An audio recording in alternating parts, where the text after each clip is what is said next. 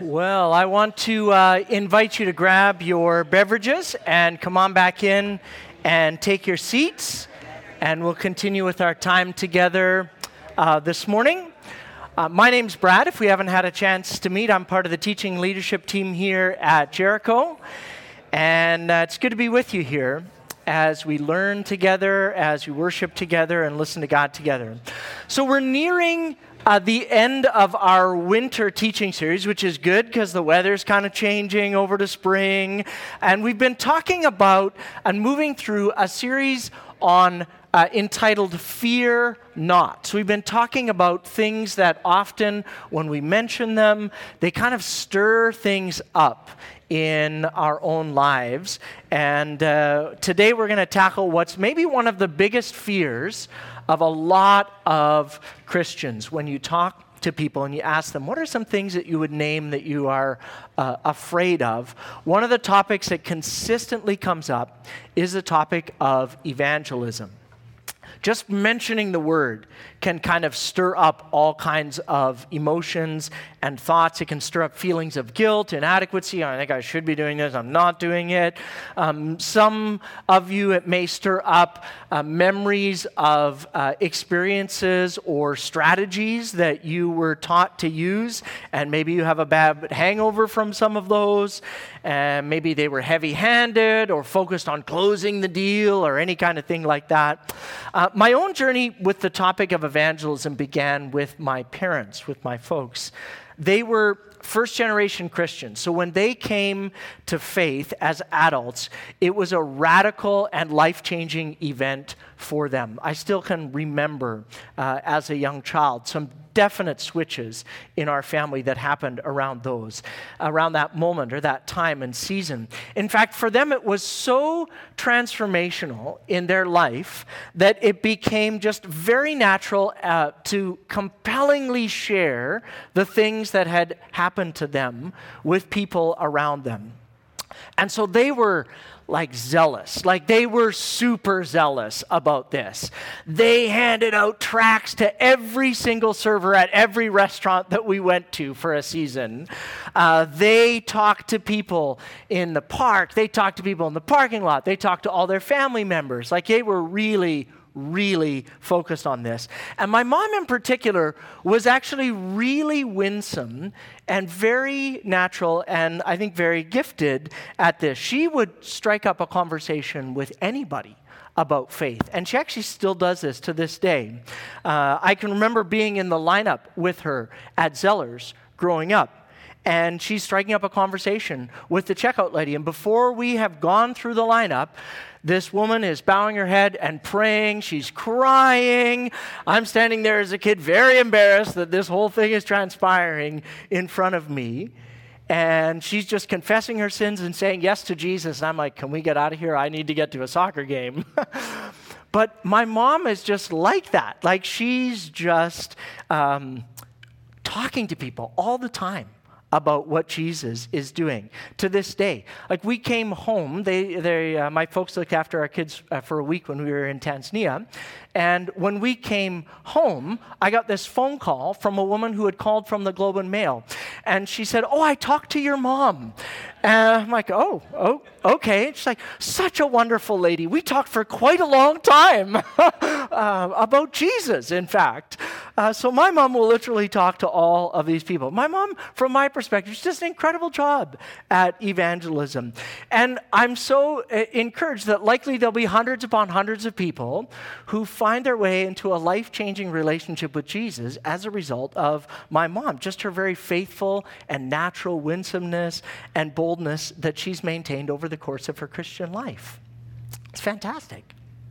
But there's a problem with the picture that I just painted. And that is, I learned unintentionally, quite quickly and quite early in my life, that I could never replicate that. That even though, like, you might look at me and think, oh, Brad's a raving extrovert, you know, he'll talk to anybody, and there's an element of truth to that. But I don't have that sense of ease that my mother has in these conversations about faith. Evangelism does not come naturally or easily to me. And some of us learn not only to have just a dis ease when we look at other people and the way that they have just such a natural way of talking about Jesus to others, we actually come to be afraid of it. And we just steer clear. We don't want to get involved in that conversation. And believe me, having grown up in the home that I did, I have been there, I have lived that. I there's elements of my life where I'm just afraid of evangelism, of challenging myself to actually talk to people about faith and about Jesus. Recently, I've been trying to figure out how I can really begin to challenge myself more and, and see if there's ways that are more natural and more conducive for me so that that fear can kind of go down. But trying to do it in a way that's congruent with my personality and in a way that reflects God's heart for people. It's a challenge. It's a challenge for all of us. And I think that's where some of this fear comes from. Um, Mike was mentioning when we started our call to worship that we've just finished reading the book of Acts and the story of the birth of the early Christian movement. And even that, you can read through the book of Acts and look at Paul, uh, at one of the leaders in there, and the way that he did evangelism and go, Well, I could never do it like that guy. Like he just stands up in front of whomever and like just gives it to them real clear. And he's so sensitive to his context and all of those things. And one of the things that struck me about Paul as we were reading through uh, the book of Acts is he was good at encouraging other people as well in their own ways of doing evangelism. He would take them alongside with him. And we get a window into this uh, and his young protege, Timothy. So turn with me in your Bible to 2 Timothy chapter 4, verses 1 to 5. And Paul actually, as he's writing this to Timothy later in his life, is leaving him some instructions about how to think about evangelism. And uh, it's very helpful for us as well. We're going to see three things that in this text that we need to know about evangelism. So let's look at 2 Timothy chapter 4, and read verses 1 to 5 in the New Living Translation. I solemnly urge you, Paul says to Timothy, in the presence of God and Christ Jesus, who will someday judge the living and the dead when he comes to set up his kingdom. Preach the word of God. Be prepared, whether the time's favorable or not, patiently correct, rebuke, encourage people with good teaching, for a time is coming when people will no longer listen to sound and wholesome teaching. They're going to follow their own desires. They will look for teachers who tell them whatever their itching ears want to hear. They will reject the truth and they will chase after myths. But you should keep a clear mind in every situation.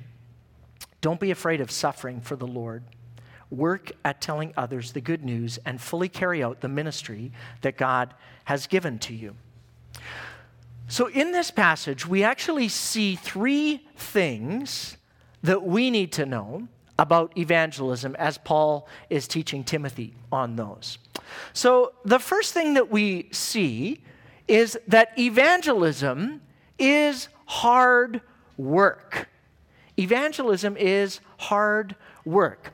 See, for some reason, this truth is profoundly comforting to me.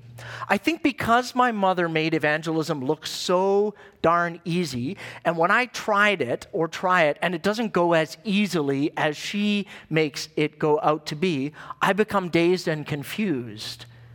But they always say yes to Jesus when my mom asks them. Why, when I ask them, is it hard work? What's wrong with me?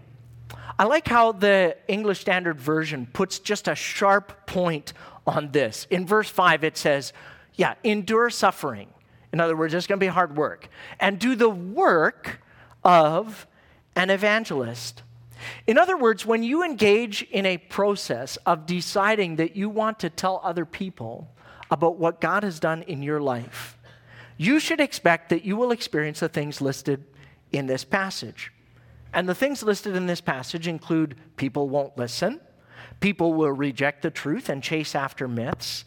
You should expect that evangelization will result in some form of suffering. And above all, you should expect that evangelism is going to be hard work. Even the Apostle Paul. He was the author of many of the books of the New Testament, an amazingly gifted evangelist. If you look at what he says at the end, a little bit further on in this same chapter, he says, The Lord stood with me and gave me strength so that I might preach the good news in its entirety for all to hear. You see, Paul wouldn't say that the Lord needed to give him strength if it wasn't hard work to do it, if it wasn't difficult.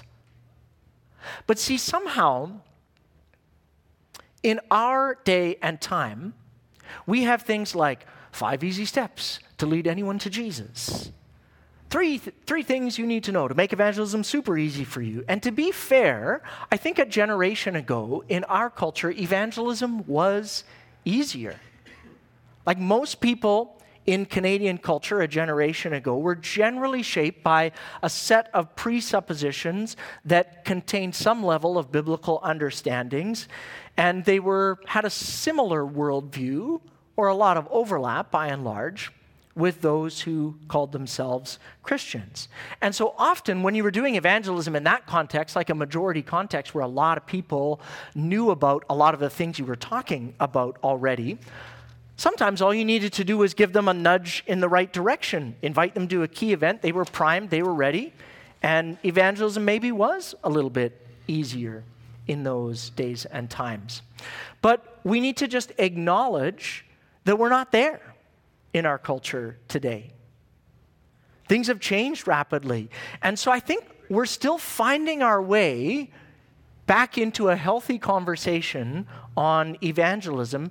And some of us are just flummoxed and confused because it doesn't work like it used to. But here's an intriguing thing in this passage that is put out there for us to consider that evangelism is not easy work. See, when you think about it, what you're doing when you are engaged in a conversation about faith with somebody who doesn't yet know Jesus and hasn't yet trusted their life to him, you're engaged in walking straight into enemy territory. You're engaged in a conversation that has high stakes significance, and you're desiring to take ground, spiritually speaking, away from the enemy and see someone come to a place where they acknowledge something which they're not yet prepared or not currently prepared to acknowledge. You're wanting to see a soul that is spiritually lost and spiritually blind have an eye opening encounter with the living God and be transformed, as the New Testament says, and transferred from the kingdom of darkness to the kingdom of light. And friends, the devil does not like to give up easily on that kind of stuff often in the lives or with the people that you're in conversation with, the enemy has held ground there for decades, sometimes even generations. And you think you're just going to walk in there and get him to give up that all real easy, and that an evangelistic encounter is just going to be a simple cinch walk in the park? I don't think so. Evangelism is hard work. But here's my point when we expect something to be easy and we try it and it turns out to be really hard, we get disappointed and disillusioned, and pretty soon we stop doing it because it just didn't go the way that we expected it to go. When it comes to evangelism, though, I think it would be helpful for us to remember that our expectation is going to determine our preparation. If we think something's going to be easy, then we don't prepare very much for it. But if we think something like a, a, sporting match or a rugby game is going to be hard work, then we actually go about our preparation for it in a very different way. If we think and expect that we're going into a spiritual encounter that's a battle, we train up, we get prayed up in a different way than if we think this is a walk in the park. And so I think our starting place has to be that we just acknowledge what Paul said in 2 Timothy 4 5. Do the work, do the hard work of evangelism. It's just hard work. And so we should expect that. More on this a little bit later. So let's move on to the second thing that we should expect and that you and I need to know about evangelism. So, the first thing was that evangelism is hard work. And the second thing is that evangelism is everyone's work. You see, this verse isn't just directed at Timothy, from Paul to Timothy, it's also directed at you and I. You and I need to hear and heed this command as well. So, the word to Paul, the word from the Holy Spirit through Paul to you and I is don't be afraid, work at telling others the good news. Evangelism is everyone's work. But you might say, okay, Brad, what about uh, this whole conversation about spiritual gifts that you like to talk about sometimes, I don't have the spiritual gift of evangelism. And look, in the Bible, in Ephesians chapter 4, also written by the Apostle Paul, it says, Now there are gifts that Christ gave to his church.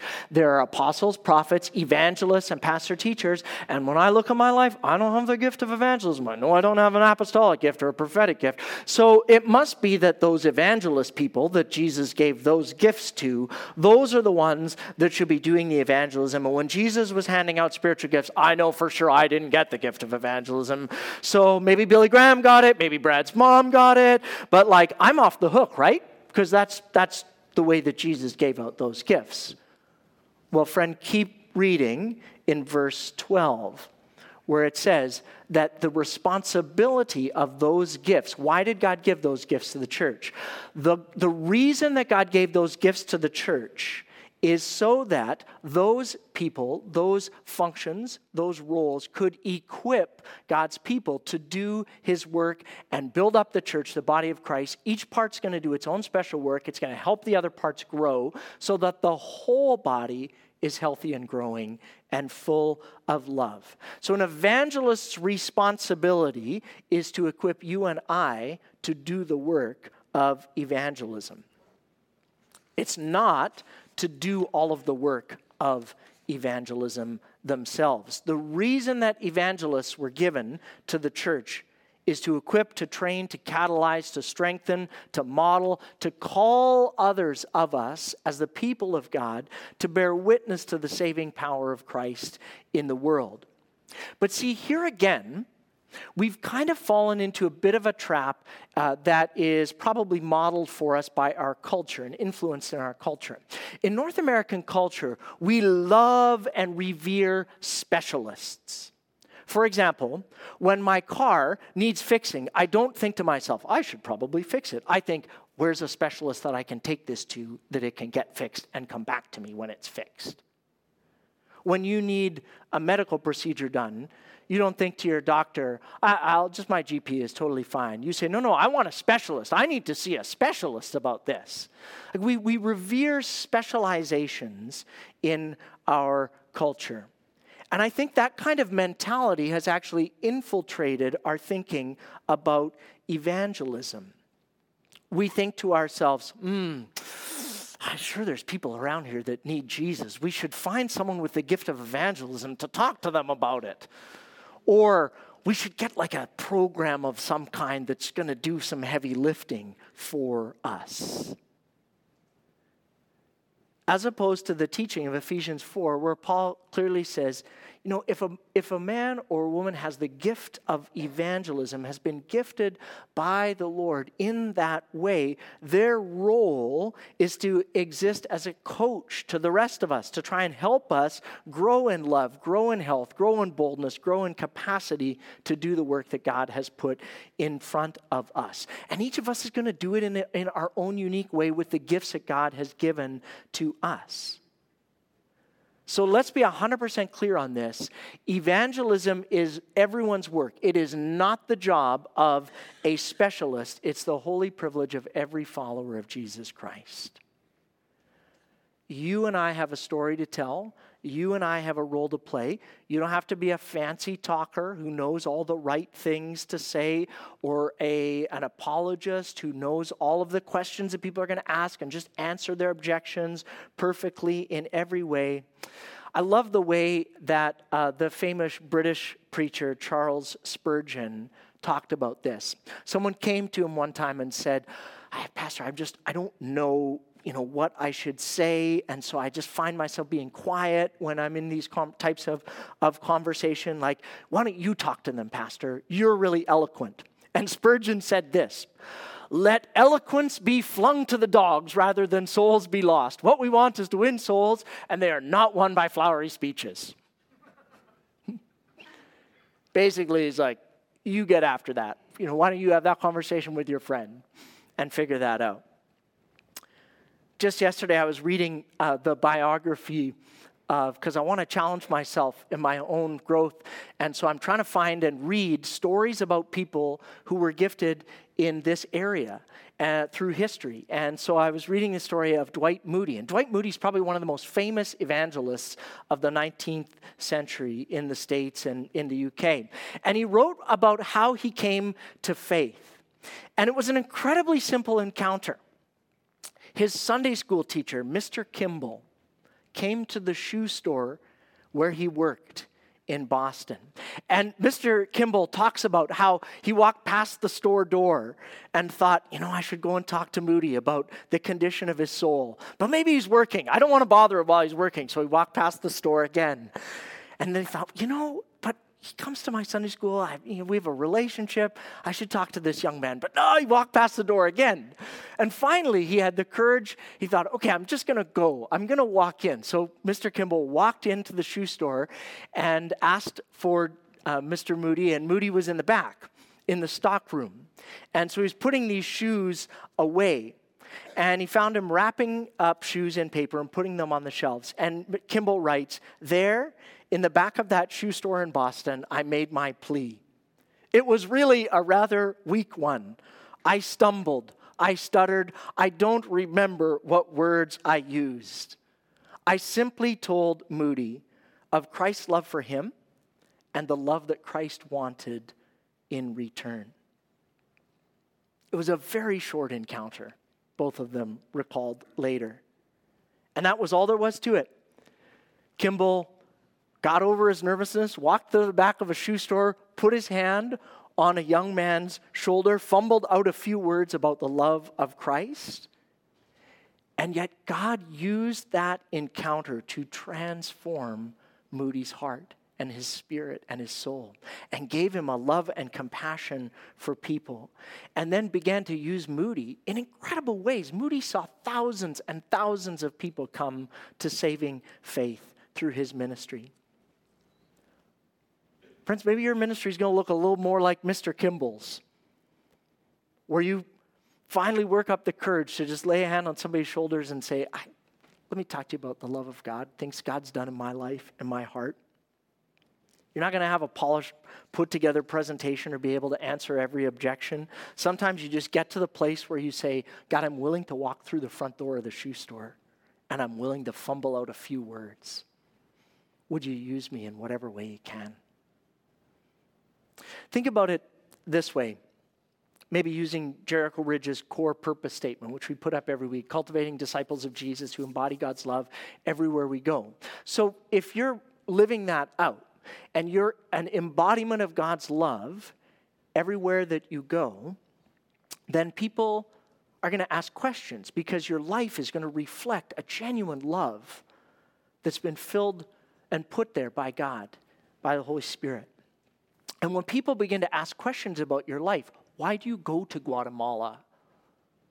Why do you give money away? Why do you serve the poor?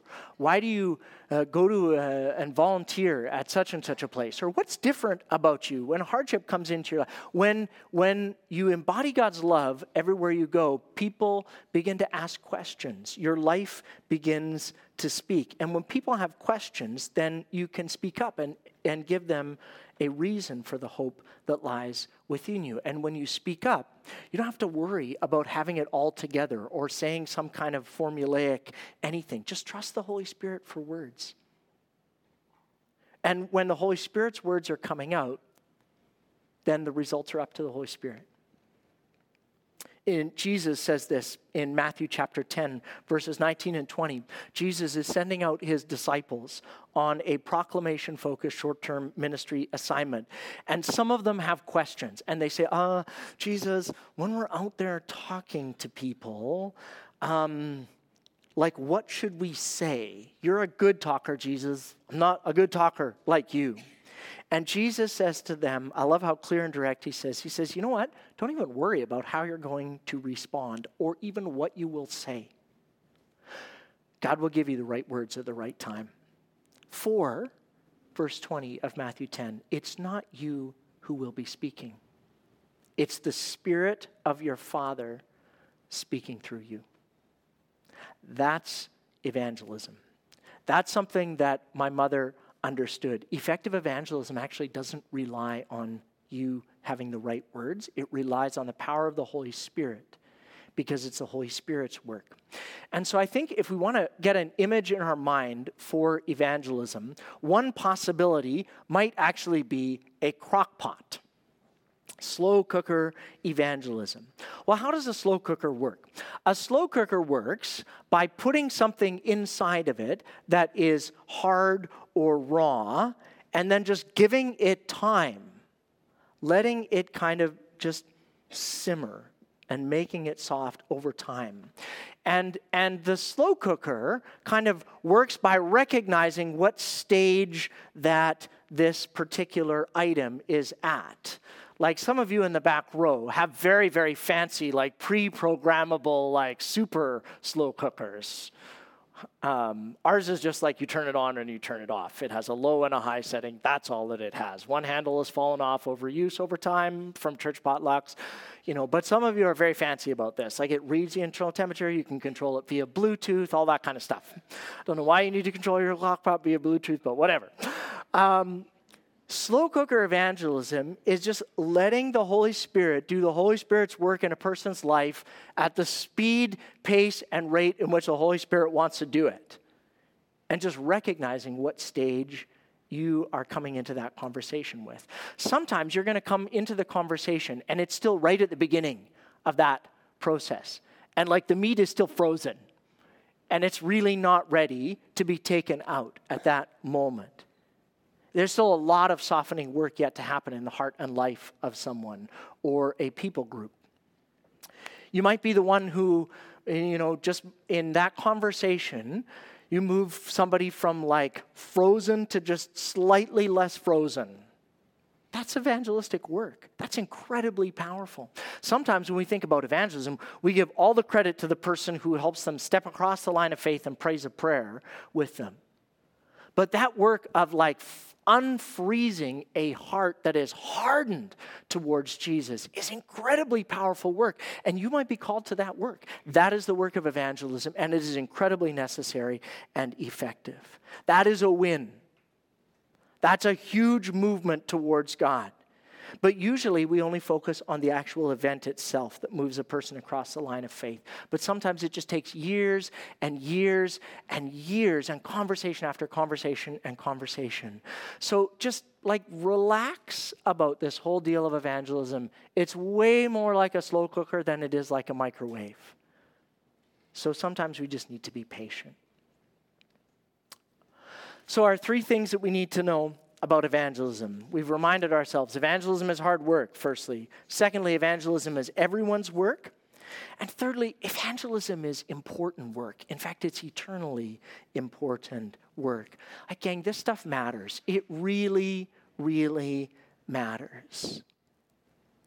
From your chair right now, if you were to draw a five kilometer radius around where you are sitting, there's approximately 35,000 people that live in that radius.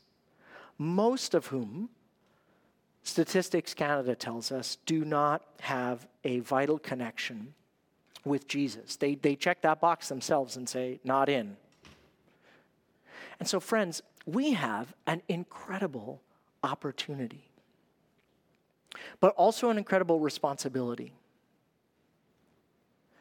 When you and I stand before Jesus, at whatever time that is, and he says, Hey, I, I put you in a strategic place in 2018 and in that zone. Like, it was one of the fastest growing communities in BC.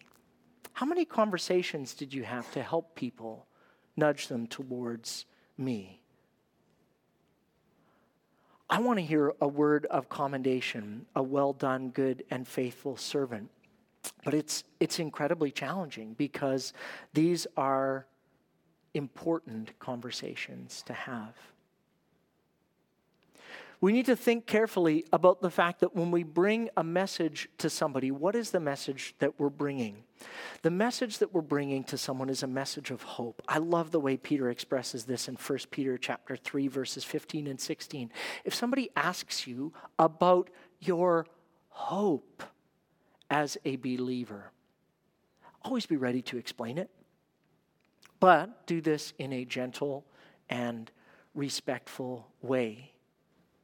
The text says, Be ready and be gentle and respectful. Our message is a message of hope. Our motivation, our motivation is love. The love of God, the love that God has poured into your life, that you have been a recipient of his incredible and eternal and miraculous love. Then that's a thing that we're sharing with other people. I love the way that Billy Graham once put this. He said, Listen, it's the Holy Spirit's job to convict, it's God's job to judge. What's my job? My job is to love. My job is to figure out how I love well. Loving your neighbor also means speaking truth to them, means acting in loving ways toward them, means acting in loving ways towards people who disagree with you, the scripture reminds us that people will know that we are Christians by our love. That is our motivation and our job. And when evangelism is born out of hope, a message of hope, and an impetus or a motivation of love, that's driving us. That's really moving us then we're reminded in 2 corinthians chapter 6 and 2 corinthians chapter 12 that when we do work like evangelism because it's spiritual work we need to use spiritual tools. So paul says when we come against human reasoning that sets itself up against faith in god against when we come against false arguments and strategies and strongholds our strategy is actually really important and that is prayer. The means of evangelism is prayer. Another uh, contemporary evangelist, Sinclair B. Ferguson, who's a Scottish preacher, and so things always sound better and more when you say them in a Scottish accent. I'm not even going to try. But he says, Sinclair Ferguson says, We best defend the Lord's glory by speaking first to him about unbelieving men rather than rushing out and first speaking about him to unbelieving men. In other words, before you engage in that conversation with a friend, with a family member, if hearts are going to be softened to the gospel over the long haul here in Willoughby, in your family members' lives, where people are stubbornly and staunchly opposed to Jesus, then it's only going to happen because God's people get down on their knees before going out into the streets. It's going to be because the names of our friends and our family members and our teachers and our fellow students are on our lips, lifted up before the throne room of Almighty God before we ever open our mouths to speak to them about the saving hope of Jesus. So, friends, I, I want to challenge us here at Jericho. I want to challenge myself. I think we need to get to a place where we repent of tepid or weak evangelism. And there's lots of fears that are associated with that that have driven a silence around this topic. Fears that we don't know all the answers to possible questions, fears of being socially ostracized or marginalized. But I don't want us to lose the fact that at Jericho, we need to have a culture of expectation that Jesus is going to transform hearts and lives and bring people into a saving relationship with himself we're going to be a place at Jericho that grows and overflows, not because we see people coming from other churches, but because people are finding Jesus here for the first time. When we move in the fall to Port Kells and move time and move locations, like I don't want to go through that season at Port Kells and look back on it and say, boy, we didn't see anybody come to faith in that time. Like I expect that we will have a culture at Jericho that we're praying and engaging with people who are far from God so that people will come to saving faith here in the life and ministry of Jericho. You might be here today, and that might actually be uh, something that you've never actually done. You might think, I don't even understand what in the world this guy's talking about because I'm not a follower of Jesus yet. And so, friend, if that's you here today, I want to make sure that you're clear. It's why I often do when I preach. I extend an invitation to receive Jesus because I expect that there will be people here who have not yet taken that step. And so that might be you here today. You may feel God's Spirit tugging at your heart. You may feel this kind of sense of being drawn towards God, inviting you to surrender your life to Jesus. And the way that you do that is just simply by praying and saying, God, I'm sorry for the things that I have done that have created distance between you and I. I want to come home. I want to be part of your family. I want Jesus for you to be my forgiver and my leader starting now. And friend, if that's a desire in your heart, if you have never done that, I want you to come and talk to me today before you leave, or talk to the person that brought you. And I want you to let us know that you said yes to Jesus. You can also just open up your Jericho app. There's a next steps card in there. You can fill it out and just indicate, yeah, that's me. I want to take that next step. Because, friends, I, I want us to see and expect to see God move in our midst. I want us to have the faith to believe that Jesus saves and that we can be a part of that process and that journey. So, let me leave you with a couple thoughts in terms of some simple suggestions for you personally, how that could happen. What some action steps that you might want to take.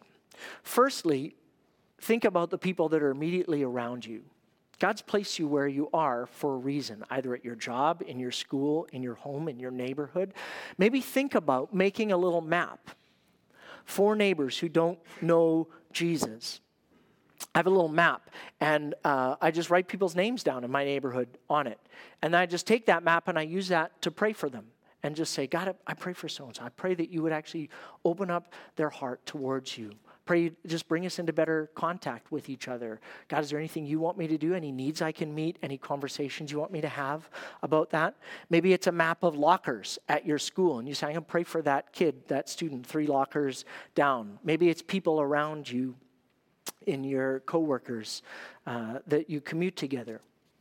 Just think about some people that God's placed you around that are, you think, maybe not yet followers of Jesus. Then just write their names down somewhere and begin to make a practice of prayer and asking God for insights and for opportunities. For me, one of the practices I'm trying to do is during Lent, instead of listening to the radio when I drive, I'm trying to remember to pray about those names and pray about just as I drive around the things that I see. When I drive through my neighborhood, I try and remember the names of the people that live in those homes and pray for them and ask God that He bring us into contact. And I'm praying and saying, God, open my eyes, open my eyes for opportunities. And then make an invitation if you're praying that God's going to give you opportunities, believe in faith that He's going to give you opportunities and be ready for them. And so figure out what is the next step that you could help somebody take in their relationship with Jesus. Maybe it's an invite to Easter here at Jericho. Maybe Easter Sunday isn't the right invitation for someone on your list. That's fine. Determine what's the next logical step that you think that person could take or that you could take in relationship with them.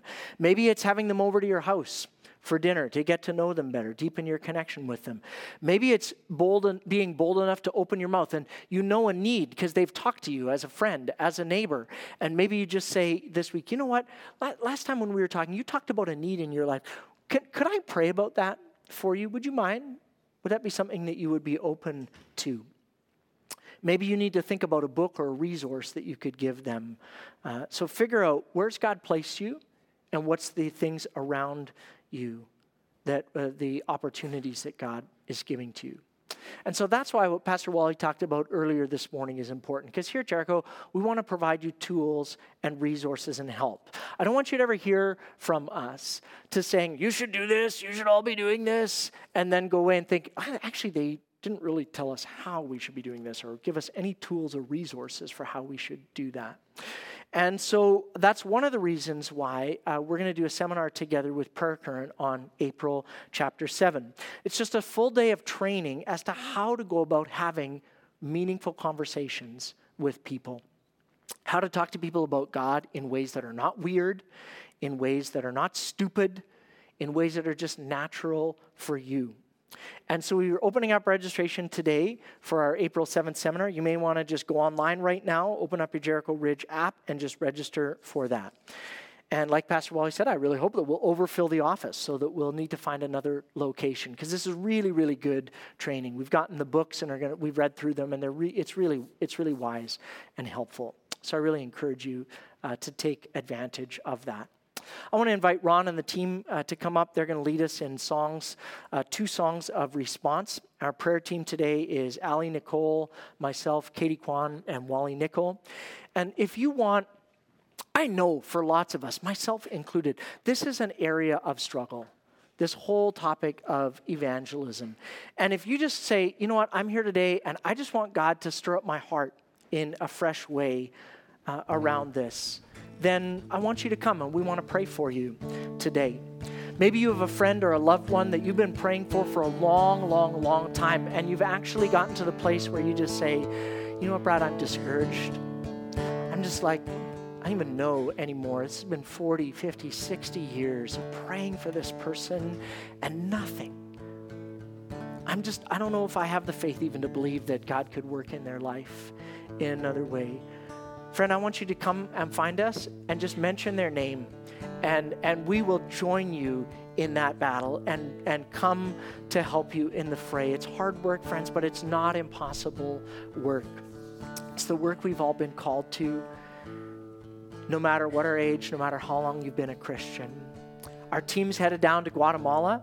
We expect that they're going to come back with a report of lives changed and lives transformed by the saving power of Jesus. Let's have that same expectation here in our own lives, in our own community, that the love of God would just radiate out from this place and it would set open eyes and set captives free. So let's stand and let's worship together as we declare those things to be true.